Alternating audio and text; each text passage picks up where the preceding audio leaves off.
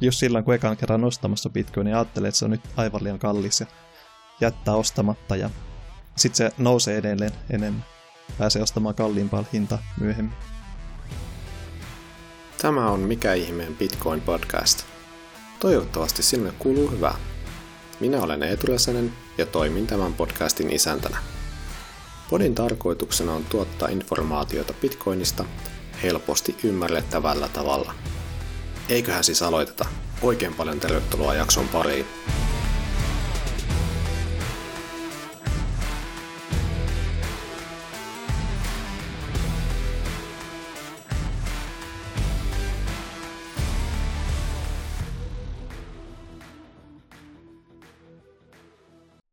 Tervetuloa Mikä ihmeen Bitcoin-podcastin pariin. Minä olen Eetu Räsänen ja tänään minulla on vieraana Twitterissä nimimerkillä Veeti Bitcoilia twiittava. Suomalainen bitcoinaja. Terve Veeti, mitä sinulle kuuluu? No moro Eetu, ihan, ihan loistavaa maanantaita kuuluu. Nyt ollaan siis 17. päivä toukokuuta. Tämä nauhoitus tulee varmaan myöhemmin Joo. YouTubeen ja No, viime yönä oli toi Elon Musk kova Bitcoin-räntti meneillään, mutta ei tässä oikein muuta tapahtunut Bitcoinissa. Joo. Hei, ihan aluksi kertoisit sä kuuntelijoille, kuka sä oot, mistä sä tuut ja mitä sä teet? No mä oon tämmönen ihan vähän tyhmiä hölöttä, vähän tyhmiä tuolla Twitterissä hölöttävä satunnainen suomalainen bitcoilija, Aiempi, nimi, nimi, aiempi nimimerkki oli Veeti Pitko, mutta sitten mä huomasin, että on semmoinen ihminen oikeasti olemassa, jonka nimi on Veeti Pitko, niin piti vähän vaihtaa Veeti Pitkoilija muotoon. Ja tosta... Täytyy muuten sanoa, että toi Pitko on loistava suomalainen sukunimi. Näinpä, näinpä. Terveisiä on Veeti Pitkolle, jos kuuntelee, sattuu kuuntelemaan podcastia, että aivan mahtava sukunimi, että vähän, vähän kateellinen, kateellinen kyllä. Että. Hei, tota, ne ehkä, ehkä tulevaisuudessa pitkäjen määrä Suomessa alkaa kasvamaan. näinpä, näinpä, näinpä. Hei, tota, mä oon kysynyt tuossa vierailta ihan ensimmäistä runkokysymyksiä. Ensimmäinen on, että mitä raha merkitsee sinulle? Niin kertoisit kuuntelijalle, että minkälainen suhde sulla on rahaa. Raha merkitsee säilettyä pääomaa, mikä, mitä saadaan käytännössä työnteosta. Tällöin se työ voidaan kanavoida myöhemmin hyödynnettäväksi. Tämä johtaa siihen, että se automaattisesti madaltaa aikapreferenssiä, koska on kannat, monissa tapauksissa on kannattavampaa tehdä aikaisin työtä ja käyttää se työn hyöty, työn tuotto myöhemmin. Tähän ei käytännössä toimi nykyrahajärjestelmässä, missä rahavaranta kasvaa noin 10 prosenttia vuodessa ja tämän takia täytyy esimerkiksi säilyä sitä pääomaa asunnoissa tai osakkeissa. Mutta jos historiallisesti tarkastellaan, niin kyllä raha on ollut ensisijaisesti se, että sillä voidaan säilyä työtä tulevaisuuteen. Ja kyllähän se nyky, nykyisessäkin eurodollarijärjestelmässä osittain toteutuu, kunhan ei puhuta kovin pitkästä aikavälistä. Tällöin rahan merkitys sekä vaihdon välineenä että arvon säilyttäjänä korostuu, mikä sitten tuo oman näkemyksen mukaan rahalle myös sen arvon mitan ominaisuuden. Mä, mä itse näkisin, että rahan on tarkoitus olla noista kolmesta perusominaisuudesta semmoinen täydellinen balanssi, että se on sekä arvon säilyttäjä, arvon mitta ja vaihdon väline. Se saa mun nähdäkseni olla mitään liikaa, koska sitten se on muulta pois. Jos se on esimerkiksi, jos raha on inflatorinen, tällöin se on huonosti arvon säilyttävä. Tai jos se on liian deflatorinen, tällöin se on ehkä huono vaihdon väline. Tai, arv- tai siis arvon mitta myös. Jos raha on nolla inflatorinen tai disinflatorinen, niin kuin Bitcoin tulee lopulta olemaan, tällöin sekä vaihdon väline että arvon säilyttävyys on semmoisessa, on semmoisessa kaunissa balanssissa ja Tälle myös arvon mitta pysyy muuttumattomana. Kiitos Veeti. Siinä tuli aika pit, pitkästi selitettyä. Ei mitään. Toivottavasti joku, joku ottaa kopin tuosta, mitä mä koitin, koitin selittää. Että käytännössä siis sitä, että se on sekä arvon mitan arvon säilytyksen ja vaihdon välinen semmoinen kaunis tasapaino. Hmm. Hyvin sanottu. Hei, tota, mä oon sun Twitterin, Twitteriä seurannut kyllä niin kuin ahkeraa ja sä oot kyllä tullut sinne tosi hyviä viestiketjuja. Ja tällainen yksi, miten sä löysit Bitcoinin, niin lukasen tuon, tuon tuota, vapaan suomennuksen, että kun sä kuulit ensimmäisen kerran Bitcoinista, kohautit vain olkapäitäsi, koska se, joka kertoi siitä sinulle, oli velkaantunut uhkapeliriippuvainen työtön ystäväsi, eli viimeinen henkilö, jolta otit neuvoja sijoituspalveluista. Hän oli ostanut vuoden 2011 huipun. Niin tota, kerrotko hei sun tarinan omin sanoin, miten, miten tuosta tarina Bitcoinin kaninkoloon kehittyy ja mitkä siinä oli niin kuin tällaiset yksittäiset triggerit, jotka sitten tota, vaikutti siihen sun perehtymiseen ja, ja kuinka sä löysit sitten, että hetkinen, että tämä on tota, loputon suo, että mitä enemmän etsii tietoa, niin sitä enemmän muodostuu kysymyksiä ja ainakin tällainen on se oma, oma vaihe tällainen, tai oma, oman tuota, tarinan vaihe menee siinä, että tuntuu, että on just saanut vastauksia joihinkin kysymyksiin, niin sitten niitä on tullut kymmenen lisää. Ja sitten se, että ei malttaisi olla ottamatta niistä asioista selvää ja se on tosi inspiroivaa keskustella myös Bitcoinista, niin kertoisitko sun tarinan, että miten, miten tämä sinun alkutaipaleet meni? No mä uskon, että aika monella muullakin on vähän samanlainen ensikosketus Bitcoinin, että kuuluu joltain tuttavalta, joka on ostanut Bitcoinia minkäkin kuplan huipulla, ja se tuttava ei ole välttämättä ollut just se paras henkilö, keneltä ottaisi niitä sijoitusneuvoja. Sitten myöhemmin, kun on katsonut, niin tietenkin se on romahtanut siitä hinnasta, mutta sitten se on pidemmällä aikavälillä lähtenyt kasvamaan. Ja just tolleen itsekin kuulin ensimmäisen kerran jo tai vasta 2011 kuplan huipulla. Se oli silloin, oliko kesäkuu vai heinäkuu 2011. Bitcoinin hinta oli 20-30 dollaria. Oli siis ollut aikaisemmin siinä vuonna alle 1 dollari. Se tuli mulle kyllä jo niin, jonkinlaisena yllätyksenä, että tämmöinenkin on olemassa, vaikka mä olin kokenut, että mä oon niin syvällä internetissä. Mä koitan pitää kaikista tuommoisesta pikkuasistakin pysyä kartalla, mutta sitten tolle tolle mä vasta kuulin siitä ensimmäisen kerran. No, mä vähän silleen sivutin sen, koska no, ei tarvitse niinku katsoa sitä bitcoinin hinta, jos on mennyt alle dollarista 30 dollariin, että tässä tuntuu olevan tämmöinen yksi, yksi iso kupla meneillään, mikä kohta puhkeaa. Ja jos kun se henkilö, joka mulle, hen, tai ainoa henkilö, jonka mä tiesin tutustuneen koko asiaan, on, oli just tämmöinen työtön uhkapeli riippuvainen kaveri, jolta en todellakaan ottaisi mitään sijoitusneuvoja, koska niin mä vähän sivuutin Bitcoinin olan kohautuksella. Ja se sitten jää vähän pimentoa tuossa jopa noin vuodeksi, kunnes sitten jossain 2012 paikkeilla alkoi toi Tor-verkossa toimiva Silk Road yleistymään, ja sitten se herätti ehkä sen oman mielenkiinnon koko Bitcoinia kohtaan, vaikka en siis koskaan en ostanut Silk Roadilta yhtään mitään, mutta monta, ker- mutta monta kerta, kertaa kävin katsomassa, mikä ihme paikka tämä on. Se to- jotenkin tosi paljon kiinnosti se, että on tuommoinen verkossa toimiva sivu, missä voidaan mm. ostaa tuommoista ja laittomia asioita maksamalla tuommoisella vaihtoehtoisella valuutalla, mitä kukaan ei voi kontrolloida. Sitten 2012 lopussa aloin ehkä kunnolla seuraamaan Bitcoinia.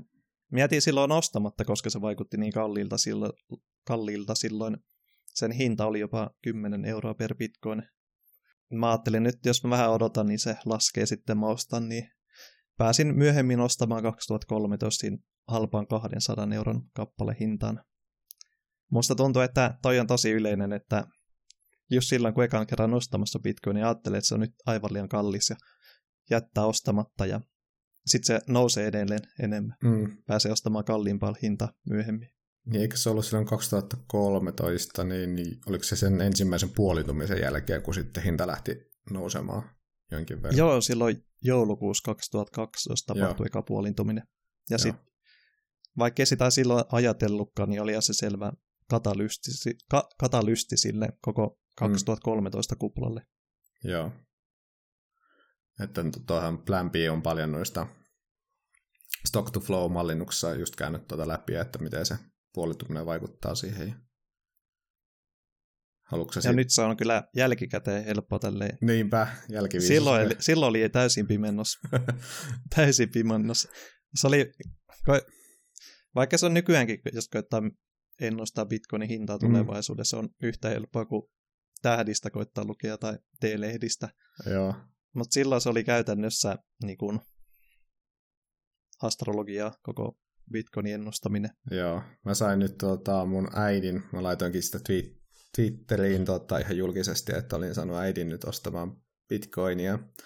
Niin tota, toivon mukaan no, nyt ei oikeasti ollut ne huiput, mutta sen jälkeen tuli nämä Maskin tweetit. Nyt tosiaan 17.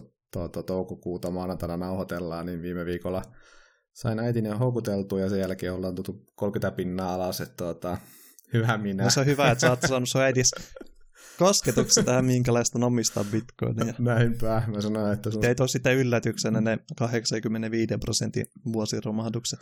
Joo, mä sanoin, että sun satosimäärä pysyy kyllä samana, että vaikka kuinka se muuten kurssi heittelee, ja se sitten tuntui rauhoittaneen hänet, että, että tota, jollain tasolla ehkä kuitenkin jo ymmärti, että se on niin kuin, hän on saanut nyt tämän sen oman ensimmäisen kosketuksen, ja sitä ei kukaan ota häneltä pois.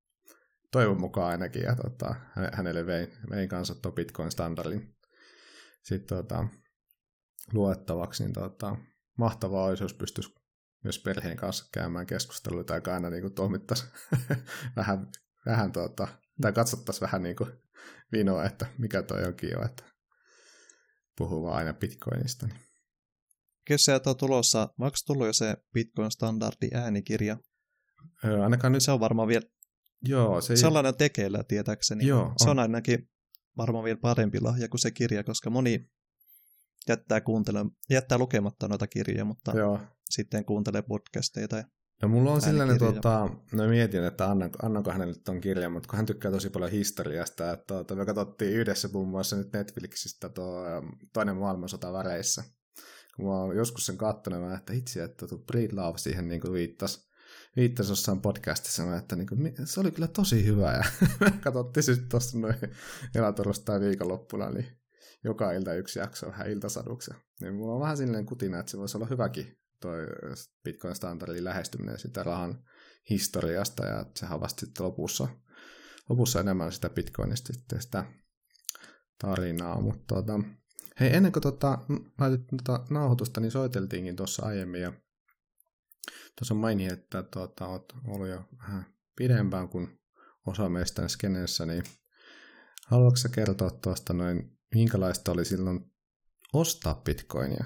Että tuota, mistä sitä sai? Oliko se vaan tuota, oliko se siltä silkkitieltä vai oliko sulla joku pörssi tiedossa, mistä se sitten tuota, kävit ostamassa vai minkälainen se?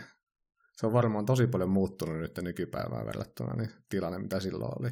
No silloin 2013, kun ostin ekan kerran, niin käytännössä muilta suomalaisilta kysyin, että mistä ne on ostanut. Silloin oli siis isona Mount Cox, ja. mikä on myöhemmin tullut aika isoksi vähän eri syystä, tai vähän ikävemmästä syystä, mutta se oli lähinnä amerikkala- amerikkalaisille, eikä sitä Euroopassa niin paljon käytetty. Mutta moni suomalainen käytti semmoista venäläistä sivusta kuin BTC-E, mikä oli myös aika iso silloin. Se oli siis aika hämärä sivu, sen omistajasta ei ollut mitään tietoa. Sinne siis. Sitten kun iski se FOMO, Fear of Missing Out, liian kovasti, niin oli pakko vaan pistää sinne rahat. Ja kun tein sen tilisiirron, niin pankista soitettiin. Ja nyt pankista, osuuspankista ihan soitettiin. Ei tullut pelkkää tekstiviesti, haluatko varmistaa tämän soitettiin, että mm. olet laittamassa tämmöisen ja tämmöisen. Oletko, oletko ihan täysin varma, että haluatko lähettää tänne, tänne rahaa? En muista sen tarkemmin, mitä siinä soitettiin, soit, sanottiin siinä, mutta ihan soitettiin osuuspankista, mitä jo koskaan muulloin tehty. Ehkä siinä oli syy, koska se meni Venäjälle se tilisiirto tai jotain tollasta. No sitten, no siellä pistin, ostin ne bitcoinit ja koitin nostaa niitä omaan lompakkoon niin kuin oikeaoppisesti bitcoinia holdataan omassa lompakossa. No sitten se BTC-E lukitsi mun tilin, koska ne olisi halunnut varmistaa mun henkilöllisyyden. Nykyään on tämä ihan Know Your Customer hmm. Käytäntö, että silloinkin oli käytännössä se. Mutta kun oli se 2013 kupla meneillään, bitcoinin hinta oli satakertaistunut ja varmaan support oli niin ruuhkas, että en saanut moneen viikkoon mitään vastausta ja kyllä se vähän silleen mielessä kuumotti, että nyt on tili lukitti jollain täysin satunnaisella venäläisellä sivulla, minne on pistänyt monta tonnia sisään ja kyllä, kyllä siinä takaraivos iski semmoinen, nyt tähänkö nämä meni, nämä rahat. Mutta sitten mä löysin sieltä semmoisen, sivun, missä puhuttiin niistä tililukitsemisesta ja yhdessä kohtaa luki, jos vaihtaa salasana, niin tililukitseminen on kolme päivää, niin mä vaihdan mun salasana, niin se mun tili ei lukkiutu enää kolmeksi päiväksi, eikä ollut enää ikuisesti jäädytetty. Niin mä pääsin sen kolmen päivän jälkeen sitten nostamaan rahani, eikä sitä koskaan sieltä supportista jälkikäteenkään vastattu sieltä VTC-en supportista. Toinen oli tämmöinen vähän samanlainen vuotta myöhemmin, vai kaksi vuotta myöhemmin, 2014 tai 2015 puhutaan. Tämmöinen Kryptsy-niminen, semmoinen vähän pienempi pörssi. No, sinne pistin en, en yhtä isoja summia kuin tuonne BTC, BTC-E. Ja siellä käytännössä huomasin, että mun Bitcoin-tili oli tyhjentynyt siellä kryptyssä. No, mä otin supporttiin yhteyttä, ne koitti eka väittää, että mä oon itse nostanut ne bitcoinit pois, mitä ei ollut tapahtunut. Sitten ne koitti väittää, että mun tili oli hakkeroitu ja syy on mun. Mä, mä jatkoin sitä vänkäämistä vastaan. Ja sitten jossain kohtaa, jossain kohtaa ne vaan suostu lähettämään ne bitcoinit mulle takaisin. Ja siis se koko sivu jälkikäteen siis paljastui, että se sivu oltiin hakkeroitu ja ne, tai siis se omistaja oli, se oli jotenkin, jotenkin hämärä, että se, joko se omista oli pöllinyt kaikki bitcoinit, tai sitten se oltiin hakkeroitu kaikki bitcoinit oli pöllitty, mutta sitä on vaan kerrottu julkisuuteen. Aivan. Mutta silleen kävi tosi onnekas, koska oli varmaan viimeisimpiä joukossa, jotka sai bitcoinin, bitcoininsa sieltä pois. Siellä on ollut nyt vuosien ajan Yhdysvalloissa joku joukkokanne sitä vastaan. Saisi niitä bitcoineja pois, mutta tuossa on ollut kaksi aika hyvää opetusta, minkä takia ei kannata pitää bitcoinia siellä pörssissä. Vaikka, vaikka nykyään on tietenkin paljon turvallisempia nämä sivut, Kraken, Coinbase, CoinMotion. Mm. Enkä usko tuommoista varmaan juuri, juurikaan, juurikaan enää tapahtuvaa, mutta mieluummin mä, mieluummin mä kannan itse riskin omasta rahastani kuin ulkoista riskin muille. Joo, kiitos. Joo, tuosta onkin paljon ollut puhetta, että niin kuin siellä pörssissä ei pitäisi säilyttää, säilyttää niitä bitcoineja, ja tuossa on kaksi läheltä piti tilannetta, että voi, voi varmaan pitää osittain myös vähän onnekkaana, että on sitten onnistunut saamaan ne noista, että siihen alkuunhan oli paljon tuollaisia vähän niin kuin exit-skämmejä ja tällaisia huijauksia.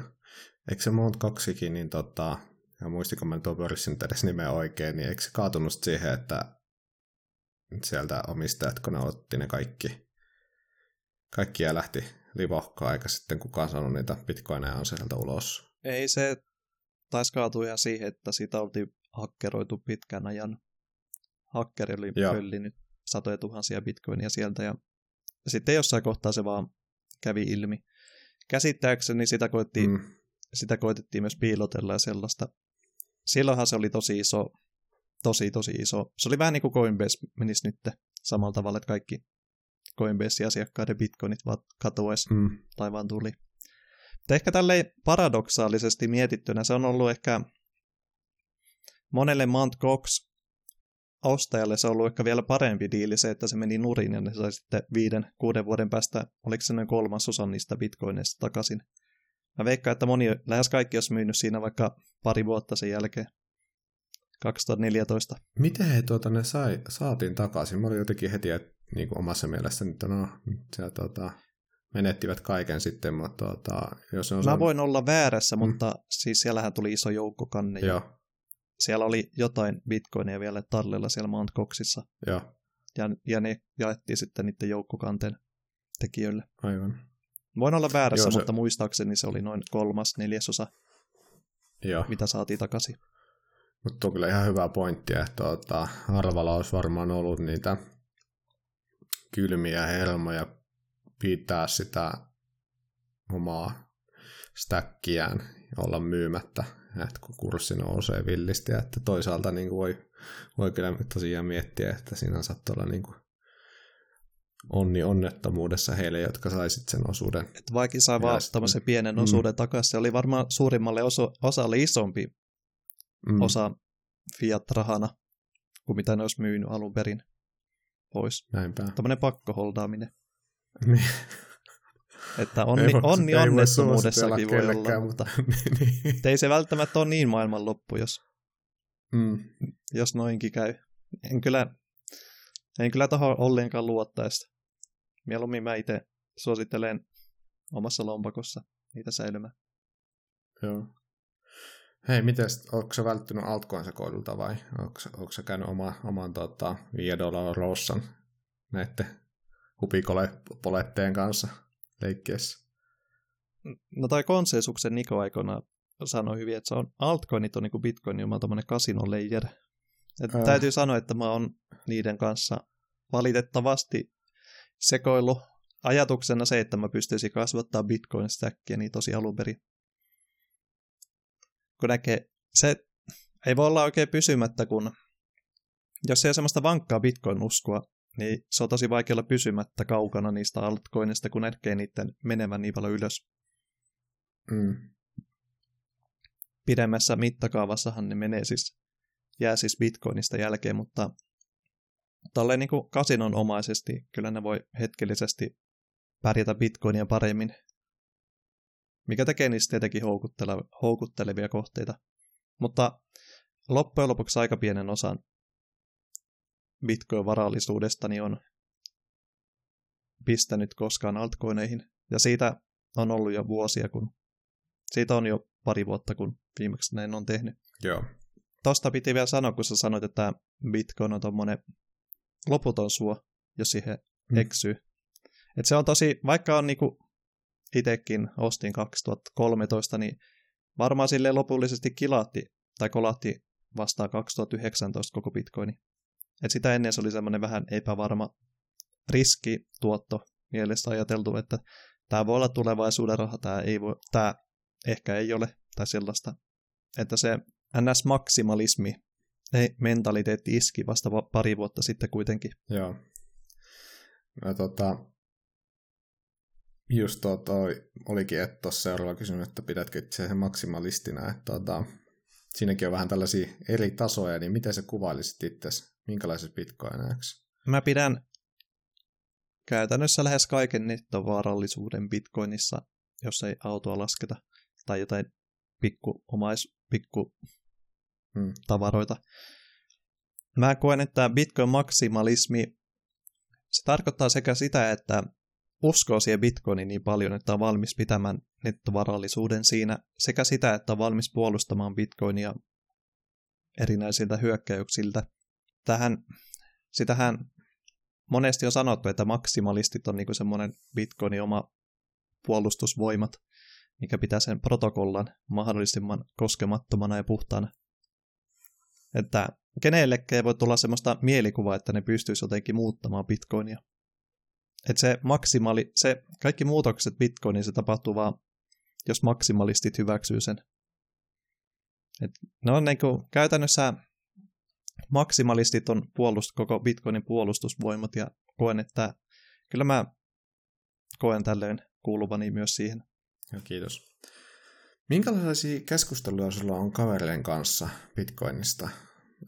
Onko kaikki kaverit niin kuin vaihtunut, kun on Bitcoin tullut niin kuin tärkeämmäksi, vai onko ne kaverit siinä pysynyt ja edelleenkin ihmettelee, että mitä ihmettä se aina, aina kääntää keskustelua Bitcoiniin ja onko siellä tuota tullut tällaisia hyviä keskusteluita ja onko jotkut sitten lähtenyt sun kautta selvittämään itse, että mitä se Bitcoin merkitsee? Mä oon kyllä ansioituneesti pitänyt, yrittänyt pitää siitä huolta, että kaikilla kavereilla ja sukulaisilla on bitcoinia.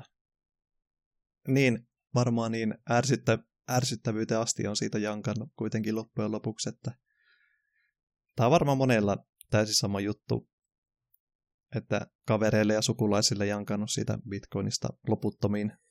vaikka niitä kiinnostaisi ollenkaan koko asia.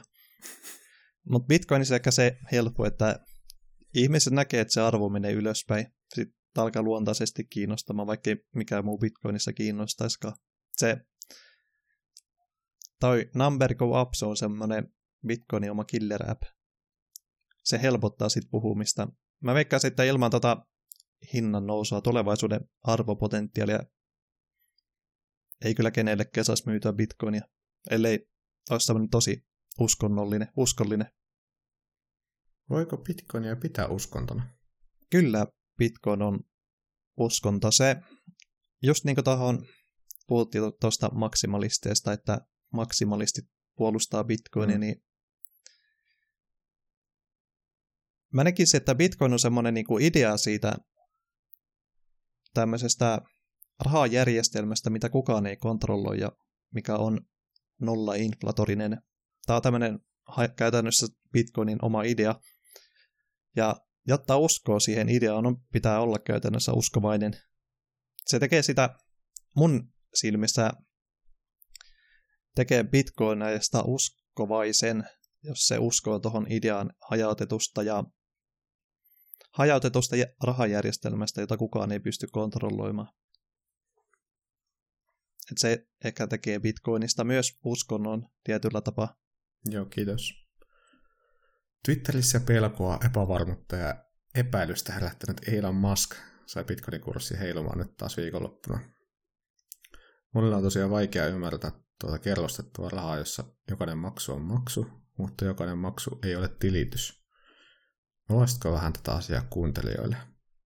No tämähän on tosi tämmöinen monimutkainen Tämä on varmaan vaikeampia ymmärtää koko Bitcoinissa loppujen lopuksi tämä, tämä kerrostettu rahajärjestelmä, mitä se tarkoittaa, miten se eroaa nykyisestä. Ehkä suurin yllätys monelle on, että Bitcoin teknisesti ei paljon eroa nykyisestä rahajärjestelmästä tai fundamentaalitasolla. Muilta osin kuin ehkä se on olla inflatorinen ja hajautettu.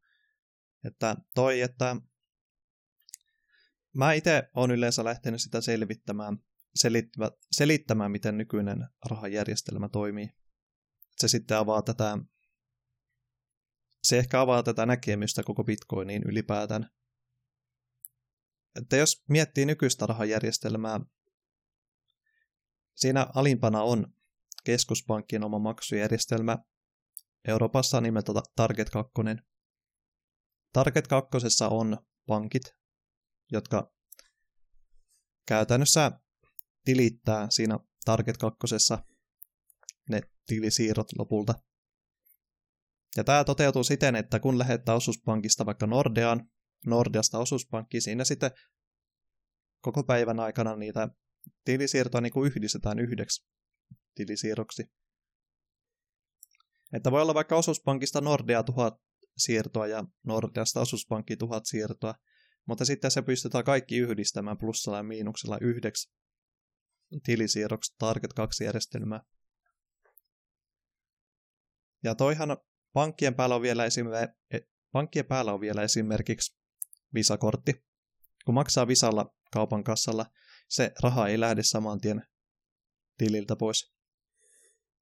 Se vaan merkataan katevaraukseksi siellä tilille ja lähtee myöhemmin pois. Että tällöin se Visa-maksu, vaikka se tapahtuu siinä kortin lukija ilmoittaa, niin maksu suoritettu, oikeasti se tilitetään siellä pankkitasolla vasta yleensä seuraavana, seuraavana päivänä tai sitä seuraavana. Ja se pankkitasolla tilitetty Visa-maksu, se tilitetään vasta käytännössä silloin, kun se koko, tai se pankkien välinen maksu tilitetään siellä Target 2. Tämä tekee tuosta siis rahajärjestelmästä kerrostetun, missä päällekkäin on alimpana Target 2, sen päällä on pankit, sen päällä on Visa, sen päällä on PayPal, Google Pay, Apple Pay, Mobile Pay, tommoset systeemit.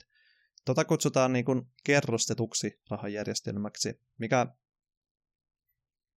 mikä skaalaa käytännössä koko rahajärjestelmää, koska jos jokainen ker- kerros pystyy moninkertaisesti 10, 100 000 kertaisesti enemmän suorittamaan maksuja kuin sitä alempi järjestelmä.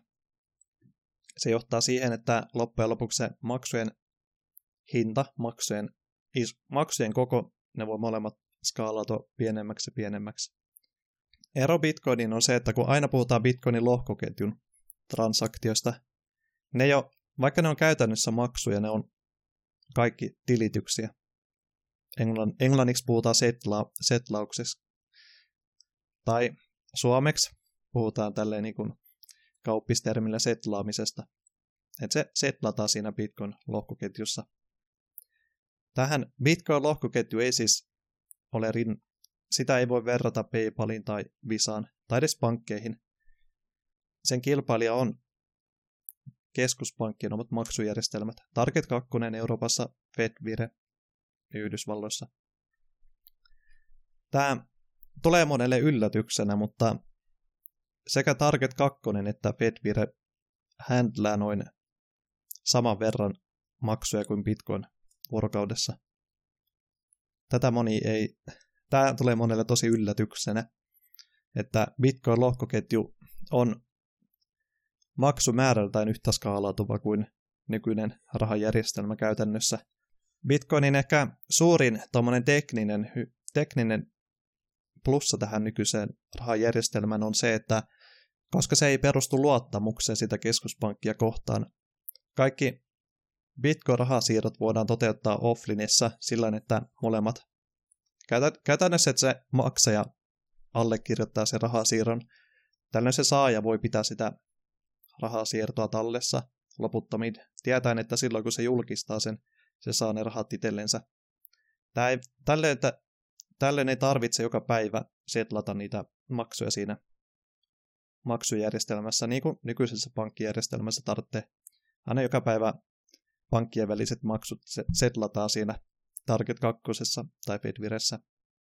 Tämä esimerkiksi siihen, että Bitcoinissa voidaan setlata vaikka kerran vuodessa. Tuossa tämmöinen vielä konkreettinen luku, että sekä Fedviressä että Target 2 on molemmissa noin 10 000 toimia niiden päälle. Bitcoinissa pystyy teoriassa olemaan yli 10 miljoonaa Lightning-nodea, mitkä on käytännössä Bitcoin-pankkeja. Että teknisesti Bitcoin on noin yli tuhat kertaa skaalautuvampi kuin nykyinen rahajärjestelmä.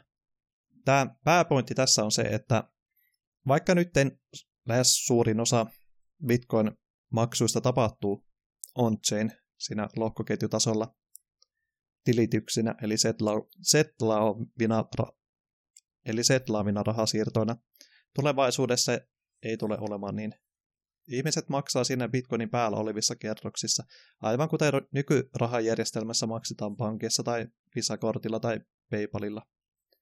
Mä en, mä en tiedä yhtään ketään, joka olisi koskaan maksanut Target 2 maksua, koska se on vaan pankille tekee. Tulevaisuudessa saattaa olla niin, että ihmiset tiedä ketään, joka olisi maksanut Bitcoin-lohkoketjussa rahasiirtoa.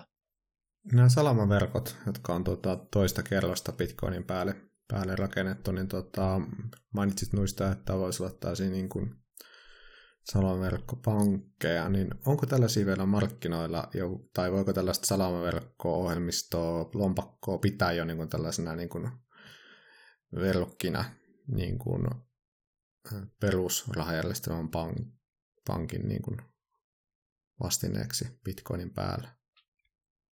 No niin, mä itsekin vähän solmua, että miten tämä kysymys muodostui, mutta saitko sieltä punaisen langan? No käytännössähän se on vähän tämmöinen lapsiversio ehkä nykyisestä pankkijärjestelmästä, mutta hmm. se on kuitenkin enemmän skaalautuva, enemmän hajautettu, enemmän turvallinen kuin nykyinen pankkijärjestelmä. Se johtaa siihen, että tulevaisuudessa siitä toivottavasti tulee parempi kuin nykyisestä pankkijärjestelmästä. Että jos voidaan olla vaikka, jos saada, saada edes, edes, edes yksi miljoona Lightning Nodea, mikä voisi kuulostaa isolta, mutta mm. ei se ole niin iso summa loppujen lopuksi. Se sitten tarko- johtaa siihen, että Bitcoin-pankkeja on enemmän kuin europankkeja tai dollaripankkeja. Mm. Et se silleen Lightning Network, se eniten rinnastuu nimenomaan pankki layerin, pankkitason nykyrahajärjestelmässä tarkoittaa sitä, että jokainen Lightning-node on oma Bitcoin-pankki. Mä uskon, että tohon menee vielä aikaa. Varmaan 5-10 vuotta jopa. Että se ihan kunnolla iskee läpi. Mutta se on sitten se luonnollinen askel Bitcoinin skaalautumiselle, kunhan noin, jos ja kun lohkoketju, rahasiirto ja välitys, välityspalkkiot kasvaa liian suuriksi, että ei ole järkevää enää lähettää alle sadan, alle tuhannen euron kokoisia rahasiirtoja. Aivan. Mikä se on nykyään tällä hetkellä tuo salaverkkojen solmujen määrä? Onko se ihan julkista tietoa ja missä se liikkuu tällä hetkellä? Siitä on erilaisia tämmöisiä sivuja, vedän mä nopeasti kaivan. Yksi tämmöinen on 1ml.com. Tästä lukasen, että täällä arvioidaan, että on 20 500 Lightning Nodea, joista 11,3 tuhatta 11, vähän paljon 11 000 on aktiivisia nodeja. Eli käytännössä tämä tarkoittaa sitä, että on olemassa jo yli 11 000 Bitcoin-pankkia siinä Lightning-verkossa. Ne on sitten tietenkin eri kokoisia ja suurin osa on tosi merkityksettömiä käytännössä, että ei niillä ole läheskään samanlaisia varantoja kuin Europankilla, mutta tulevaisuudessa toivottavasti tulee johtamaan siihen, että koko Lightning, pank, Lightning pankkitason likviditeetti kasvaa ja nodejen määrä kasvaa ja siitä tulee parempi, par, ehkä jopa parempi verrokki nykyiselle, pankki, nykyiselle pankkijärjestelmälle. Mä uskon kyllä, että moni aina sitä meille, että Lightning on valmis 18 kuukauden päästä, mutta mä, mä veikkaan, että se iskee ehkä kunnon läpi vasta tämä vuosikymmenen loppupuolella. Miten tota, voiko kuka tahansa alkaa ajamaan salama-verkon solmua vai onko se vaan tällaisille isommille toimijoille mahdollista? No tällä hetkellä ne kovin, tai siis no se on tietenkin suhteellista, mikä on iso ja mikä on pieni kulu, mutta puhutaan jostain muutamasta sadasta, mitä maksaa tämmöinen täys full, täysinäinen lightning node, se setuppaaminen. Toivottavasti tulevaisuudessa sen, kun muuren laki ylittää tämän lohkoketjun koon kasvun, niin se Salamanoden Mä muuten puhun mieluummin Lightning kuin Salama, koska Lightning Network on protokolla. Ei kukaan, kukaan ei puhu Joo. internetistäkään väliverkkona vai miksi se, mikä on se suomenkielinen termi. Mun mielestä Lightning on mm. parempi termi kuin Salama-verkko. Niin että tulevaisuudessa se että kun toi teknologia kehit, teknologian kehitys ylittää tämän lohkoket, lohkoketjun koon kasvun, minkä mä oon itse henkilökohtaisesti arvioinut tapahtuvan tänä vuonna, mutta voin olla väärässä ja se voi olla tapahtunut jotain, saattaa tapahtua vasta pari vuoden päästä. Mm. Sitten se hinta, mikä, mikä se Lightning Noden pyörittäminen vaatii, se pienenee ja pienenee, mikä tietenkin pienentää sitä rimaa ryhtyä Lightning-nodea pyörittämään. Sehän on tälleen tosi yksinkertaisesti sanottuna se, jos se Lightning-noden pyörittäminen maksaisi, maksaisi 5 tonnia, niin puhutaan aika pienestä määrästä ihmisiä tai edes yrityksiä, jotka olisivat valmiita pyörittämään sitä. Mutta jos se maksaa 500 euroa, se on aika iso, isompi määrä se käytännössä laitekustannus. Mä, mä veikkaisin, että Lightning Node saattaisi jos unohtaa internetyhteyden maksun kokonaan. Onko tuo niin vuosikustannus? Saattaa mennä hatusta heittämiseen, mutta sanoisin, että Joo. noin 300 euroa vaatisi. Mä toivon, että, ja mm. uskon, en siis pelkästään toivo, mutta uskon, että se on vuosikymmenen loppuun mennessä alle 100 euroa helposti. Tällöin siis se, mitä pienemmäksi se Lightning Noden pyörittäminen, pyörittämisen vaatima hinta tulee, niin sitä pienempi kynnys myös pyörittää sitä Lightning Nodea tulee. Tulevaisuudessa se, mä näkisin, että se teknologia tai se hardware-kustannus, eli laitekustannus, se ei tule olemaan yhtä isossa roolissa kuin ne channeleiden, eli kanavien hoitaminen. Koska kun noiden lohkoketjurahaa-siirtojen välityspalkkiot kasvaa, niin myös hmm. logisesti niiden channeleiden hinta myös kasvaa, että Tällä hetkellä siis se on tosi käänteisesti, että jos se Lightning Noden pystiin vieminen vie se parisata euroa, niin pystyy saamaan channelit auki jopa alle eurolla. Mutta se on tulevaisuudessa voi olla toisinpäin, että sen noden pystyy pistäminen vie kivaa parikymppiä, mutta sitten ne channelit vie monta kymppiä. Hei, miten realistisena pidätte joku meidän suomalainen pankki, Nordea tai osuuspankki, niin laittaisi tuollaisen oman salaverkko Lightning, Lightning Noden tota, pystyy ja alkaisi pyörittämään sitten Bitcoin-standardia sen päälle. Jos puhutaan viiden vuoden aikavälistä, mä en usko, että siitä tapahtuu, mutta mä uskon, että kymmenen vuoden päästä jollain, jollain tai joillain suomalaisista pankista on oma Lightning Node pyörimässä. Se voi olla ihan pelkkänä kuriositeettinakin, mutta se voi olla myös tälleen niin kuin pakon sanelemana. Ehkä suurin hidaste ole se, että pankit on tosi vanhanaikaisia, vaan se kaikki sääntely, mitä pankkeihin kohdistuu. Se sääntelyn takia ne ei välttämättä uskalla ollenkaan koskea koko Bitcoiniin. Mä me sanoisin, että ilman sitä sääntelyä meillä olisi jo suomalaisia pankkeja, jotka olisi jotenkin ottanut Bitcoinin haltuun. Mutta miksi Bitcoinista tulisi maailmanvaluutta, jota jokin yritys ostaisi taseeseensa? Miksi emme vaan voisi palata tuttuun ja turvalliseen kultakantaan? No tuossa aikaisemmin mä sanoin, että toi...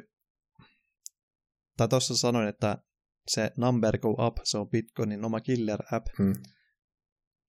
Tarkoittaa sitä, että koska Bitcoin on disinflatorinen, eli lopulta nolla inflatorinen valuutta, se ottaa siihen, että sen, siitä tulee paperilla parempi arvonsäilyttäjä, koska mitä vähemmän bitcoinia mm. louhitaan vuodessa, sen pienempi inflaatio sillä tulee olemaan. Se johtaa siihen, just niin kuin sen Plan Bin oman stock to flow mallin mukaisesti nostaa sitä hintaa, mikä tuo sitten käytännössä uusia ostajia koko Bitcoinille. Siitä tulee tämmöinen itseään toteuttava ennuste. Mitä korkeammaksi hinta tulee, sitä enemmän ostajia siihen tulee, sitä enemmän ihmisiä omistaa Bitcoinia. Ja mitä pienempi tulevaisuuden arvopotentiaali tai arvon nousu tulee olemaan, sitä valmiimpia ihmiset on maksamaan Bitcoinilla. Että sitten jos ollaan vaikka tilanteessa, että 10 prosentilla maailman ihmisistä on bitcoineja ja sen arvo tulee nousemaan nämä vaikka neli, neli tai viisinkertaisesti. Tällöin se 10 prosenttia on tosi valmis maksamaan bitcoinille ja ne on tosi halukkaita myös ottamaan bitcoinia vastaan.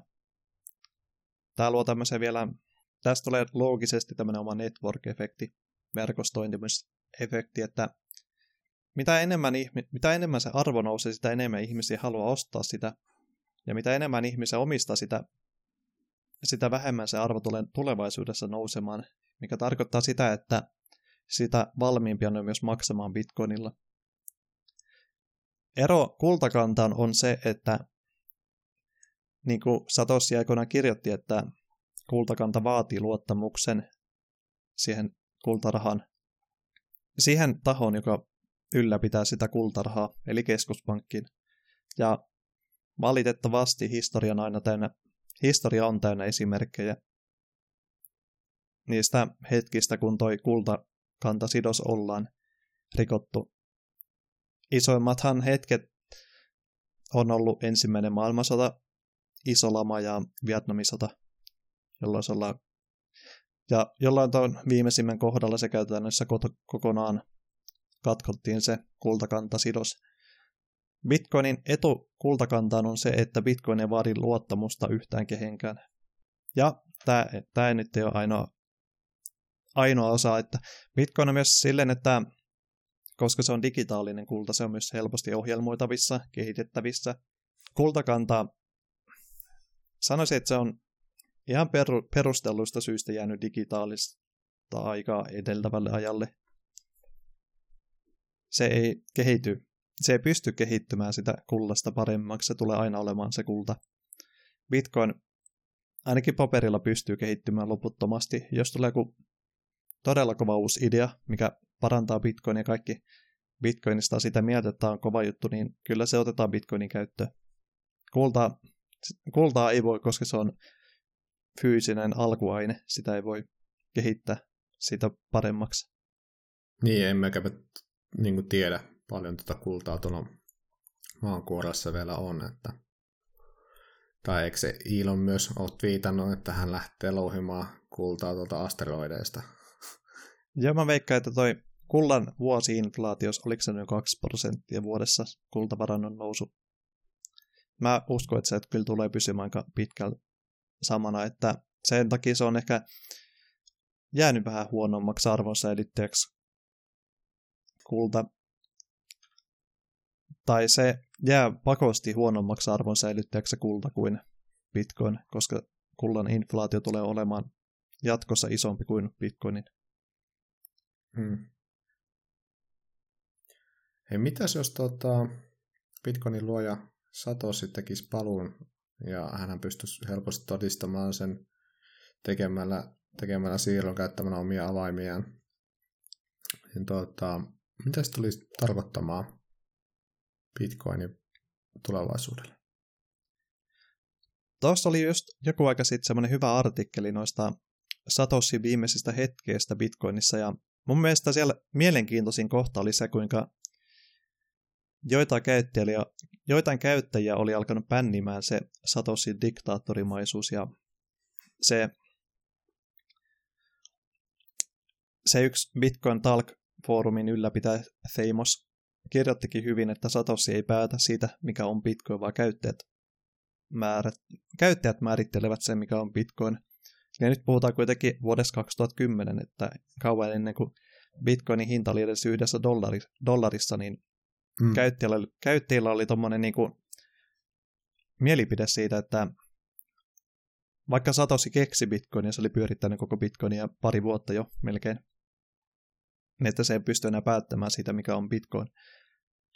Tuo oli alkanut jotain käyttäjiä pännimään ja oli sitten alkanut jo vähän kasvaa semmoinen puhe, että meidän pitää päästä Satoshista eroon. Ei ole hyvä asia, että on tommonen diktaattori, jonka ympärille on kaikki, kaikki tommonen niin tosi paljon henkilöitynyt, joka pyörittää sitä Bitcoinin kehitystä. Että nykyään jos Satoshi ilmestyisi, mä en henkilökohtaisesti uskoisi, että se A myisi paljon bitcoinia, tai B se koittaisi parantaa bitcoinia. Mä vaan veikkaisin, että se on semmoinen kuriositeettimainen, että jaa, tää se kekse oli ja sitten se oli siinä. Mutta toki pahimmassa tapauksessa se voi olla sellainen, että se myy kaikki bitcoinit ja sitten sanoo, että tämä bitcoin on tosi huono nykyään ja tai tämä on pielessä bitcoinissa ja saattaisi ryhtyä jopa altcoinajaksi koko Satoshi, vaikka sitä surullisen kuulussa Bitcoin Satoshi-visionia pakottamaan. Mikä mä uskoisin, että, että saataisiin lyhyellä aikavälillä romahduttaa Bitcoinin hintaa parilla kymmenellä prosentilla, mutta isommassa mittakuvassa se jää pimentoon se pieni dippi. Just nyt on Bitcoinin hinta laskenut 35 prosenttia edellisestä huipusta, niin ei, tätä, ei tätäkään pikkuromahdus tulla muistamaan enää muutaman vuoden päästä.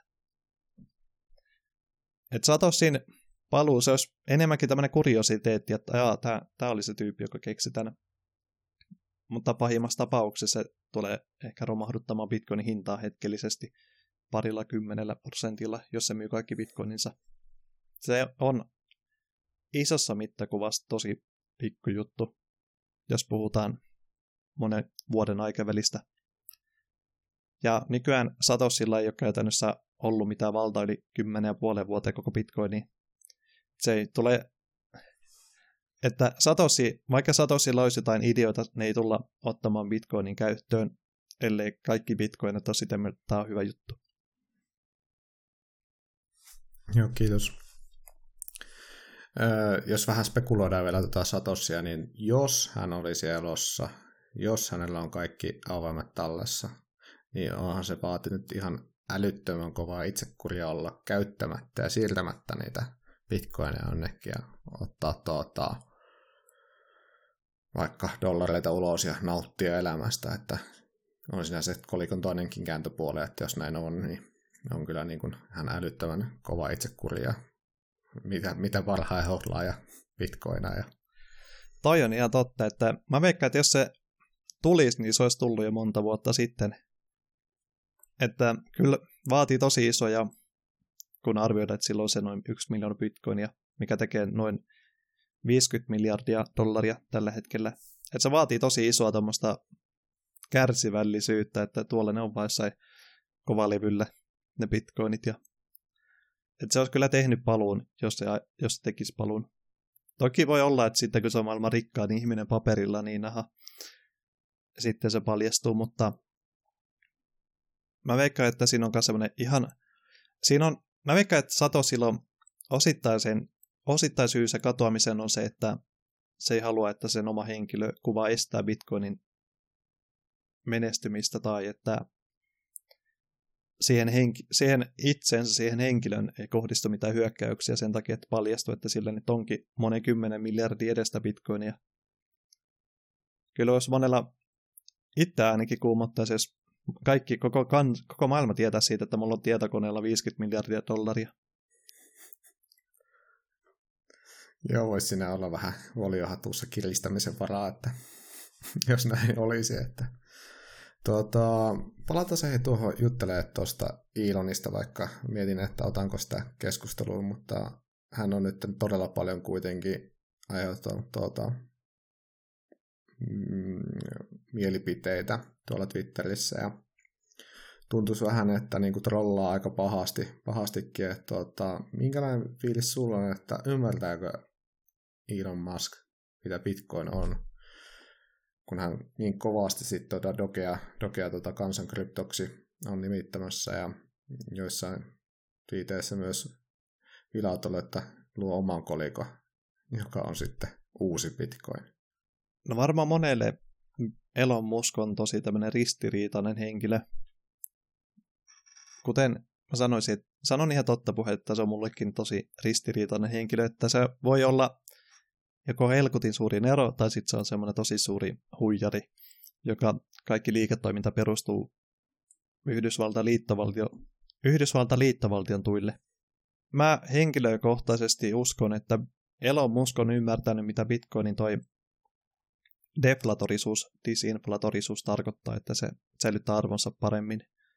Mutta sitä, ja mä ehkä jokin mun sisimmissä toivoo myös sitä, että Elon Musk on ymmärtänyt myös, mitä koko kerrostettu rahajärjestelmä toimii, mistä puhuttiin tuossa vähän aikaisemmin. Että sitä, että jokainen Bitcoin ja rahasiirto, Bitcoin lohkoketju rahasiirto ei tarkoita sitä, että tulevaisuudessa karkki maksaa siinä lohkoketjussa, vaan sen päällä olevissa tasoissa. Mä henkilökohtaisesti uskon sitä, että toi, toi Elon Muskin Bitcoin-veto on vaan sitä, että se koittaa rahastaa niitä liittovaltion tukia itsellensä, niitä, mitä se oli käyttää Green Energy tukia tai semmosia. Mutta noi, just nämä viimeiset viitit kyllä antoi vähän osviittaa siihen, että ei se ymmärrä, mitä tuo kerrostettu rahajärjestelmä tarkoittaa. Joo, tota, kurssihan liikahti todella paljon, merkittävästi yli 30 prosenttia viimeistä huipuistaan, kun Tesla ilmoitti, että ei ota enää maksu, maksuina bitcoineja vastaan, ja yksi suurimmista syistä oli tuo hiilienergian käyttäminen Bitcoinin louhinnassa. Ja tota, taas sitten, oliko se tänään, kun tätä nauhoitetaan 17.5., niin tuossa on Ilon twiittas aamulla Suomen aikaa, että ei Tesla, eikä hän ole myynyt bitcoineja, ja sitten taas kurssi niin lähti elpymään, niin mitä mieltä olet siitä, että vaikuttaisi, että yksi henkilö pystyy aika paljon liikuttamaan tuota kurssia lyhyellä aikavälillä, että vai onko tässä taustalla jotain muuta, mitä ei nyt sitten tämän kaiken foodin ja tuota, tällaisen ää, twiittien, twiittien ohessa sitten olla huomattukaan. Me ollaan, se tarkoittaa sitä, että me ollaan liian aikaisessa vaiheessa. Se ei käytännössä muuta tarkoita. Ei mulla oikeastaan muuta tuohon sanottavaa. No, onko sulla tota jotain, tuota, tai onko mitään lukuja pari anekdootin tuoksi siitä, miten paljon louhinnasta on tosiaan tuota hukkaenergian käyttöä? Vai onko se vaan tuota, bitcoineja luoma illuusio, että me, me tuota, tuotetaan, tuotetaan tuota, tai tehdään louhinnasta koko ajan entistä enemmän tällaista vihreämpää ja ympäristöystävällisempää. No täysin varmoja lukuja tuosta, kuinka paljon Bitcoin-louhinta nykyisellään hyödyntää hukkaenergiaa. Sitä on mahdoton selvittää, koska ei tiedetä, missä kaikkialla mainitaan Bitcoinia ja, millä tavalla mainitaan sitä. Käytännössä se tiedetään, että sadekautisin Kiinassa jopa noin puolet Bitcoinin mainaustehosta tapahtuu vesivoimalla, mikä on se Kiinan sosialistinen valtio sinne yli, käytännössä ylijäämänä rakentanut. Et se on täysin suuran hukkaenergian hyötykäyttöä, mutta isossa kuvassa Bitcoin-louhintahan keskittyy sinne, missä sähkö on kaikkein ilmaisinta tai kaikkein halvinta, ja se tarkoittaa nykyisellään sitä, että kaikki tämä hukattu energia, mitä maailmassa tuotetaan, se on kannattavaa valjastaa bitcoinin louhintaan, koska muuten se olisi käytännössä nolla tuloa, tai jopa miinustuloa monessa joissain tapauksissa sille hukkasähkön tuottajalle. Mutta jos siihen pistää bitcoin, maina, bitcoin minerit pystyyn, niin siitä saa tuloja. Tässä on ollut just Amerikassa tämmöinen tämmöinen kuin Great American Mining, mikä louhii käytännössä tai pitkälti näiden Amerikan öljyn jalostamoiden ja öljynporaamoiden metanipäästöillä. Tämä on viimeisen parin vuoden aikana nopeasti nostanut suosiota tämä firma siellä.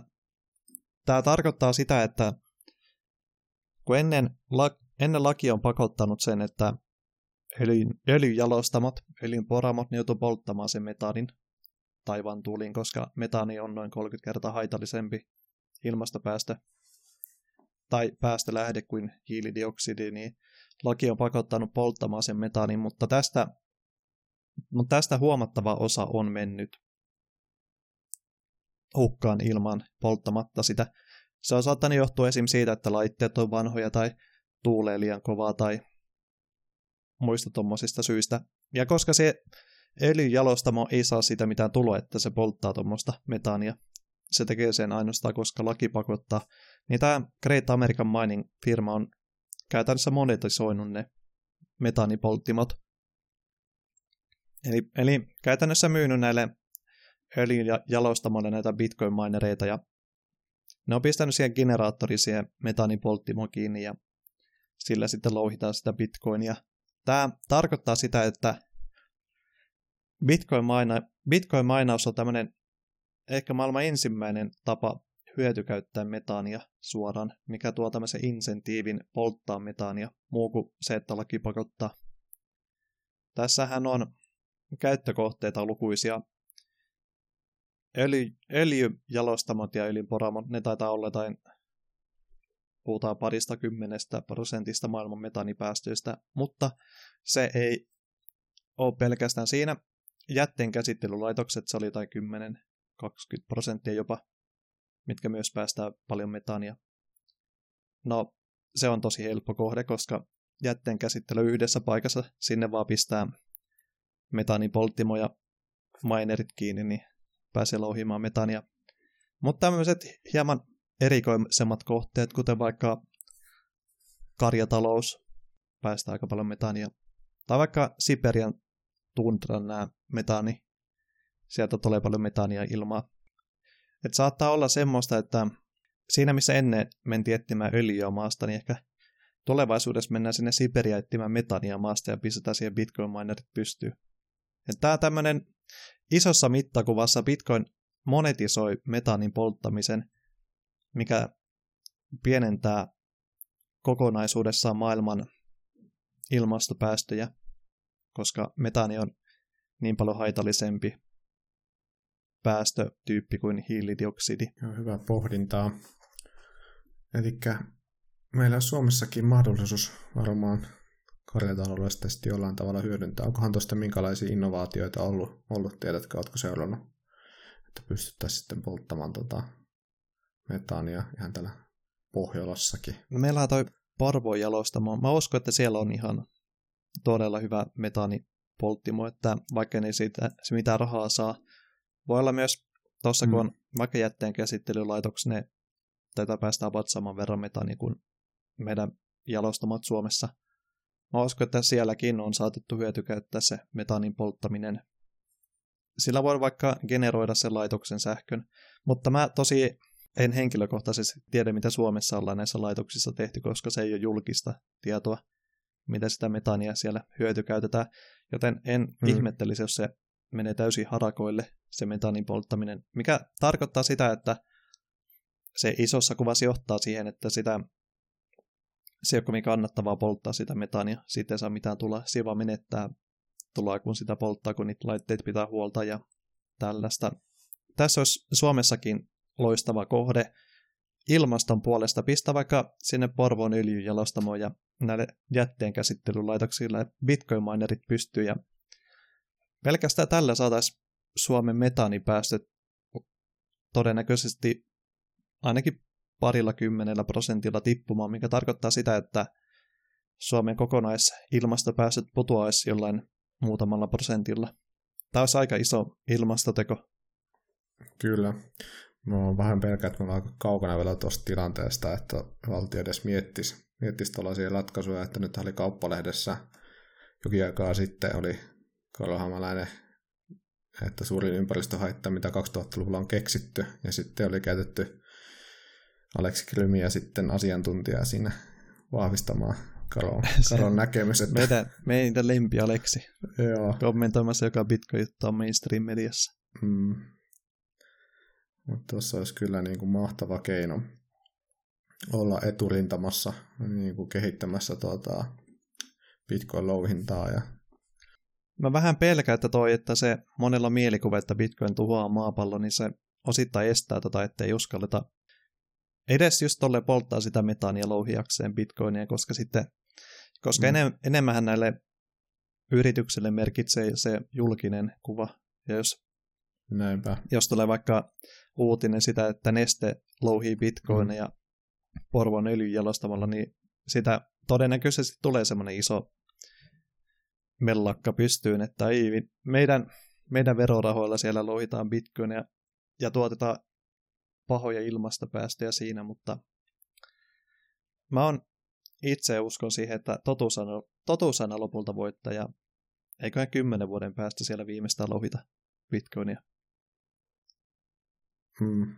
Jokohan ne tullilla on päässyt irti sitä ajatuksesta, että kun he ei voi myydä nyt tak- takavarikoitua bitcoineja, koska ne voi palata rikollisten käsiin, niin jos meillä on tuo tietämys tuolla tasolla, niin Vaan pelkää, että sinne menee vielä jonkin aikaa tosiaan. Se oli mutta tosi nerokas. Mä, mä toivon sitä, että siellä tullilla oli joku semmoinen kova bitcoin maksimalisti töissä, joka keksi tuommoisen niin naurettavan valheen, millä, millä tekosyillä ne voi holdata, holdata niitä bitcoineja.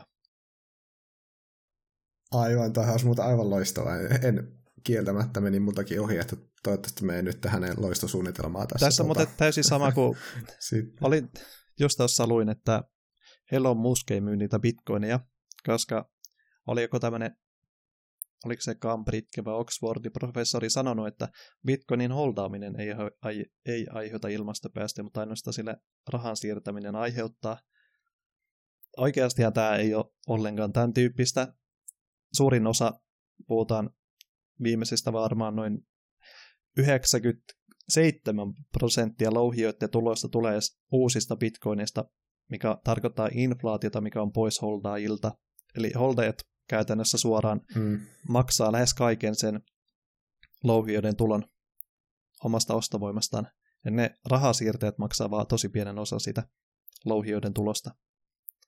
Tämä on tämmöinen tosi yleinen väärinkäsitys, mutta se on aina antanut ainakin Elon Muskille hyvän syy olla myymättä bitcoineja, koska jos on ihan tämmöisen mainstream media tämmöisen hyväksynnän, että bitcoinin haldaaminen ei, ei aiheuta ollenkaan ilmastopäästöjä. No niin. Ei oikein tiedä, mitä mieltä nyt tuosta Elonista on, että on niin ristiriitaista tuo, että tota, miten hän viittailee ja miten hän käyttäytyy tuossa julkisuudessa, tai miten tuo noita mielipiteitä esille, että on tosi huono aina ymmärtämään, että, ja, tota, että mikä on trollausta ja mikä on niin oikeasti tyhmyyttä, että siinä on varmaan niin ohut se raja, että kumpi menee sitten niin tyhmyyden ja kumpi trollauksen piikkiin. Että... Bitcoin on tämmöinen kyllä hyvä ekon tappaja, että mä mm. vähän sen takia myös pelkän, että ehkä se ego siinä kohta lopulta Elon Muskin, että joko Elon Muskin tai Seikon pitää joustaa. Hei, Bitcoinista usein kuulee myös, että sitä ei kehitetä ja se on vanha ja on muita parempia projekteja, joissa niin kaikki on parempaa 10x, 100x kertaisesti, niin tota, tällainen päivitys kuin Taproot, joka on nyt käsitykseni mukaan yli 90 prosenteista ja on niin kuin hyväksynyt tuon päivityksen, niin kerrotko he kuuntelijoille lyhyesti, että mikä tämä päivitys on ja voiko se vielä kaatua, jos ei konsensus, eli tuossa niin 100 prosenttia tule täyteen? No tämä idea on tämmöinen tosi yksinkertainen, että aiemmin kun jokaisessa rahalehdyksessä on käytännössä jokin skripti mukana, sen ehto, miten niitä rahoja mm. pystyy käyttämään, niin käytännössä Taproot pistää sen skriptin osoitteen taakse. Se suo, tai siis se hässää sen koko skriptin pienemmäksi stringiksi, joka sitten se rahan saaja joutuu paljastamaan tälleen, kun se haluaa käyttää ne bitcoinit siinä Taproot-rahalähetyksessä. Tämä tarkoittaa sitä, että tämä pienentää, tämä pienentää bitcoin-rahalähetysten ma- tota, kokonaiskustannusta, tar- tota välityspalkkioita. Ja tämä ehkä isompi juttu on se portti, millä tämä kaikki Taproot mahdollistaa sen. Tämä No suoranainen hyöty on se, että se tekee kaikista tämmöisistä monimutkaisista rahalähetyksistä paljon halvempia, koska oli se skripti kuin iso tahansa, niin sen, sillä sen käyttäminen on yhtä edullista kuin minkä tahansa muunkin rahalähetyksen, koska se skripti itsessään ei tule näkymään siinä lohkoketjussa, vaan se paljastetaan silloin, kun haluaa käyttää ne saadut rahat. Mutta tää, tätäkin mun mielestä tätä mielenkiintoisempi on tämä kaikki, mihin tämä tulevaisuudessa tulee mahdollistamaan ja tulevaisuuden mahdolliset Taproot kakkoset tai kolmoset. Puhutaan vaikka cross-input aggregationista, mikä mahdollistaa vaikka sen, että coin joinaaminen, eli käytännössä bitcoinien suflaaminen tai sekoittaminen, pakan sekoittaminen tulee olemaan halvempaa tai yhtä halpaa kuin normiraha, normirahalähetykset. Että se luo tämmöisen taloudellisen insentiivin koinioineta jokainen rahalähetys. Tällöin tämä parantaa myös yksityisyyttä, mutta tämä ei siis tule nykyisessä Taproot-päivityksessä, mihin sisältyy vaan toi, että skriptit käytännössä piilotetaan lohkoketjusta pienempään stringiin, mikä paljastetaan, kun halutaan lähettää rahaa. Ja tämä, että nyt 90 prosenttia näistä mining poolista signaloi bruttia. Tarkoittaa sitä, että silloin kun tämä jakso on varmaan ilmestynyt, se on, se on jo loginnattu se, että se Taproot-päivitys tulee tämän vuoden puolella ulos, aktivoituu. Sanoisin, että tuossa, nyt kun puhutaan siis 17. toukokuuta, niin ei tämän, ei tämän periodin aikana, vaan seuraavan difficult-periodin, puhutaan siis kahden viikon periodeista, mitä Bitcoinissa on. Et seuraavan periodin aikana se lokkaantuu ja lopulta sitten aktivoituu. Tämä on, tätä monesti kritisoidaan Bitcoinissa, että tämä kehittäminen on, on todella hidasta. Edellinen iso päivitys tuli noin neljä vuotta sitten, Segwit. Mutta tässä on tämmöinen toinen kääntöpuoli, että koska Bitcoin on biljoonan dollarin verkko, se pitää olla tosi varovaista sen kehittäminen. Enemmän Taprootissakin on suuri osa koodista on vaan testejä. Se on tosi simppeli se Taproot-koodi ohjelmallisesti. Paljon simppelimpi kuin se Segwitti oli neljä vuotta sitten. Mutta aina kun halutaan luoda tämmöinen iso konsensuspäivitys, mikä muuttaa Bitcoinin perustoimintaa tosi paljon, niin sen päivityksen meidän pitää, meidän pitää olla tosi varmoja siitä, että se päivitys ei tule millään tavalla rikkomaan bitcoinia. Se pitää testata huolella. Ja toinen iso vääntö on siinä, että miten se aktivoidaan. Tähän tätä Taprootia monella kuukaudella viivästi, viivästytti, koska ei saatu konsensusta siitä, miten me halutaan se aktivoida. Koska me halutaan siten, että me halutaan aktivoida nämä isot päivitykset siten, että kaikki valmiita, kun se tulee. Tässä on helppo tämmöinen Toinen esimerkki on Ethereumissa, missä julkaistaan näitä isoja päivityksiä monta kertaa vuodessa. Ja se on kovin harvinaista, että se päivitys saattaa rikkoa koko Ethereumin. Tällainen tapahtui huhtikuussa.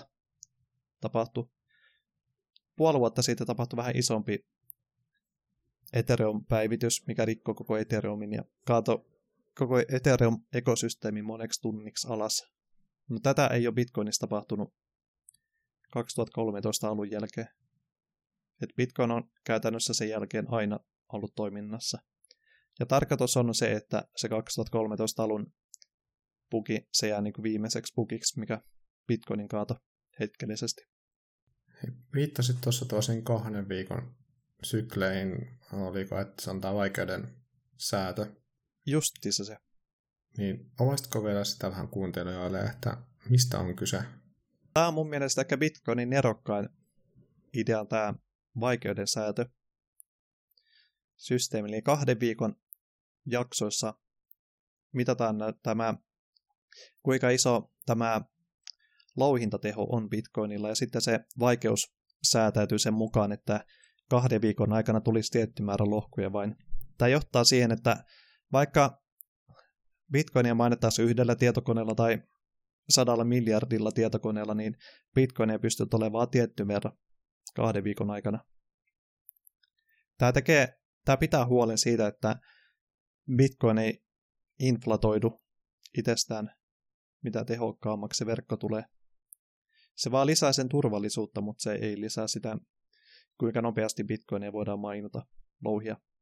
Tämä on myös tosi tämmöinen yleinen väärinkäsitys, mitä mä oon huomannut, että monella ihmisellä on. Koska loogisestihan se, jos miettii vaikka kultaa, niin kullan hinta nousee. Se johtaa siihen, että kultaa louhitaan enemmän. Se johtaa siihen, että kullan inflaatio nousee, mikä sitten pakottaa sitä hintaa alaspäin. Mutta tämä on eri asia Bitcoinissa, että jos Bitcoinin hinta nousee, Bitcoin louhijoiden määrä nousee, mutta uusien bitcoinien määrä ei tule nousemaan, se pysyy täysin samana. Tällöin se myyntipaine ei kasva. Tätä siis kutsutaan vaikeuden uudelleensäädöksi. Uudelleensäädöksi ja tämä tapahtuu kahden viikon välein. Oliko se 2016 lohkoa? Mikä on se sykli, milloin tämä tapahtuu? Hmm. Ja aina kun se on tullut se uusi 2016 lohkoa, niin verkko tarkistaa sen, että mikä on ollut tämä aika, missä se on tullut, ja kuinka paljon se aika eroaa tästä kahden viikon ajasta. Jos se on tullut vaikka 13 päivässä, silloin se vaikeus vaikeutuu niin, että se seuraava periodin 2016 lokko tapahtuu 14 päivässä. Tällä ei ole per- peruskäyttäjälle tällä ei ole niin ollenkaan mitään merkitystä, mutta Tämä pitää huolen siitä, että vaikka bitcoinin louhinta lisääntyy, niin uusien bitcoinien määrä ei kasva. Voiko teoriassa toi mm, vaikeus säätyä niin helpoksi, että uusi, uusi 2016 tohkoa tulisi mm, esimerkiksi kolmessa vuorokaudessa? Teoriassahan se on mahdollista, mutta käytännössä sitä ei tule tapahtumaan, ellei, ellei yhtäkkiä tapahdu semmoista, että verkon, mai, verkon louhijoiden määrä moninkertaistuu. Tämä on siis tosi, se siis vaatisi kymmeniä miljardia dollareita, että se pystyisi tapahtumaan. Mutta onhan ollut noita periodeja, kun se on kestänyt vaikka 11 päivää. Tämmöinen on ollut esimerkiksi, jos vaikka nyt kun oli tuossa Kiinassa hmm. oli se iso sulku, louhintateho putosi 20 prosenttia tämä sitten teki siitä, että sen, sitä uudelleen vaikeuden säätö mm. aikavälistä tuli normaalia pidempi, koska jos louhijat oli sen ajan 20 prosenttia vähemmän, niin tällä se louhinta helpottui seuraavassa periodissa sen noin 20 prosenttia myös, joka tarkoitti sitä, että sen seuraava periodi kesti pari päivää vähemmän. Että, että se, se periodi saattaa kestää helposti vaikka 12-13 päivää, riippuen jos tapahtuu tuommoisia vähän isompia mullistuksia. Jopa saattaa olla 11 tai 10 päivää, tosi iso mullistus tapahtuu maailmalla. Mutta jos puhutaan kolmen päivän syklissä, vaatii kyllä, se vaatii sitä, että suurin osa minereista käytännössä lopettaa toimintansa tosi lyhyellä aikavälillä ja sitten ne tulee mystisesti takaisin kaikki tietyllä aikahetkellä, mikä on teoriassa mahdollista, mutta käytännössä ei tule tapahtumaan. Mutta kuten sanoin, että tälle ei käy tavalliselle käyttäjälle mitään merkitystä tälle kahden viikon vaikeudensäätösyklillä. Tämä vaan pitää huolen, että uusia bitcoineja ei tule liian nopeasti. Joo, kiitos. Hei, tota, on ollut kiva turista sun kanssa ja lähdetään tota, äh, lopettelemaan tätä jaksoa tässä näin, niin ketä hei se suosittelisit seuraamaan Twitterissä, jos sä kolme nostoa heittäisit? Venäs mä käyn noita mun Twitter-seurattyä läpi. Mä oon pitänyt sen aika, aika tiukasti se, seulottuna, että en ketään turhaa seuraa Twitterissä. Mä yritän poimia tämmöiset vähän ehkä nitsemmät tämmöiset, jota en ehkä usko, että niin moni suosit, näistä sun vieraista saattanut suositella. No ehdottomasti ykköseksi mä laittaisin tämmöisen kuin Alex Bosworthin. En tiedä mitä tämä sukunimi lausutaan, mutta at Alex Bosworth. Löytyy varmaan tosta biosta tosta YouTube-deskissä alla. Tää siis tosi paljon twiittaa Lightning Networkista, mitä se käytännössä tarkoittaa ja mitä, mitä Lightning Noden pyörittäminen tarkoittaa ja myös teoriatasolla koko Lightning Networkista. Tämä on ollut ehkä henkilökohtaisesti isoin, iso tämmöinen ajattelulähde koko Lightningiin liittyen. Että jos Lightning ollenkaan kiinnostaa, niin Alex ehdottomasti seurantaan. Toinen on tämmöinen kuin tohtori Maxi Morlowski, joka pyörittää tota LNBBP-nimistä yhteisöä Bitcoinissa, joka luo tämmöistä omaa RGB-protokollaa Bitcoinin päälle. Tämä Maxim siis ainakin vielä toistaiseksi käytännössä melkein kokonaan pyörittää showta, mutta jos haluaa kuulla jotain, mitä uutta tulee RGBstä, niin, tai koko kyseiseltä yhdistykseltä, niin ehdottomasti seurantaa Maxim myös. Viimeisenä tämmöinen ehkä, ei välttämättä niin suoraan Bitcoiniin liittyvä, mutta tämmöinen kuin dat, Datke Dryja suomeksi lausuttana. Tämä on siis monia Bitcoiniin liittyviä keksintöjä keksinyt. Tähän siis alun perin koko Lightning Networkin ideoija. Ja esimerkiksi tämä Datke ideoi myös DLC, mitä on eli Discrete Log Contractit, mikä on tosi iso tulevaisuuden kehitys, tai nykyinen kehitysaskel ollut Bitcoinille.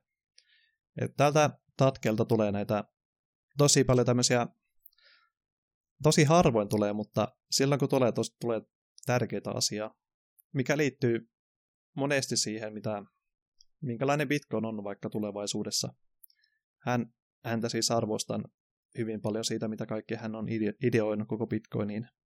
Mistä siis vähimpänä, mistä siis varmaan suurimpana on koko Lightning Network. Mutta paljon muutakin hän on ideoinut Bitcoinin ja toivon, että tule, tulee jatkossakin ideoimaan. Että näistä nämä siis kolme liittyy, ehkä tälleen teknisesti näin niin paljon rahasta. Oikeastaan kukaan näistä ei puhu ollenkaan rahasta tai hinnasta, että nämä lähinnä teknisiin asioihin liittyy. Jos semmoiset tekniset asiat kiinnostaa, niin ehdottomasti nämä kolme seuranta. Joo, kuuntelijat tiedoksi laitan tuohon kuvaukseen. Jaksokuvauksen noin Twitter-tilit, niin voit sieltä käydä tutustumassa kyseisiin tileihin.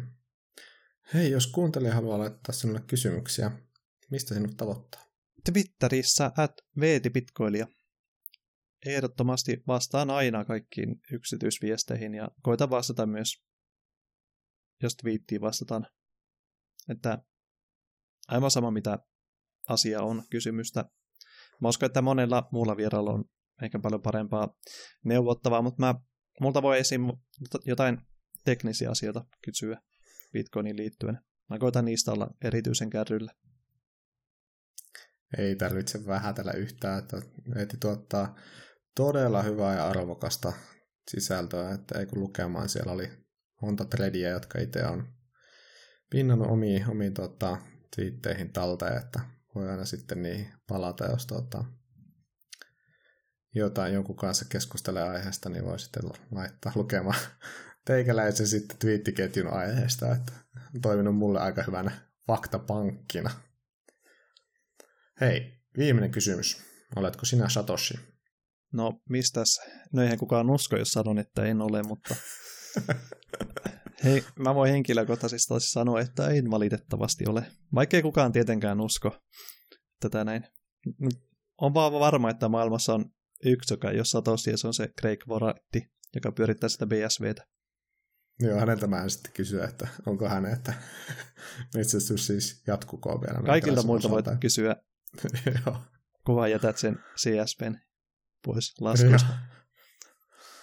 Ei, oli mahtavaa jutella sun kanssa ja tervetuloa uudelleen, uudelleen podivieraaksi, kun saadaan tätä ensimmäistä kautta tässä ulos, että nyt on tosiaan 17. toukokuuta, menee varmaan parisen viikkoa, ellen innostu sitten laittamaan useampaa jaksoa viikossa ulos, että nyt on tällä viikolla on toi lauantaina tuo Bitcoinin pizzapäivä, niin löysin tällaisen hyvän tekosyn julkaista kaksi jaksoa ulos tällä viikolla, että jäädään ottamaan, että en ole luonut itselle paineita, paineita tuosta ulos laittamisesta, että nämä on oikeastaan kaikki jaksot, että päivämääriä vaikka luetellaan, niin on tällaista ikivihreitä sisältöä, että pääsee kyllä kuuntelijakärrylle ja on uutta tietoa niin kuin jokaiselle.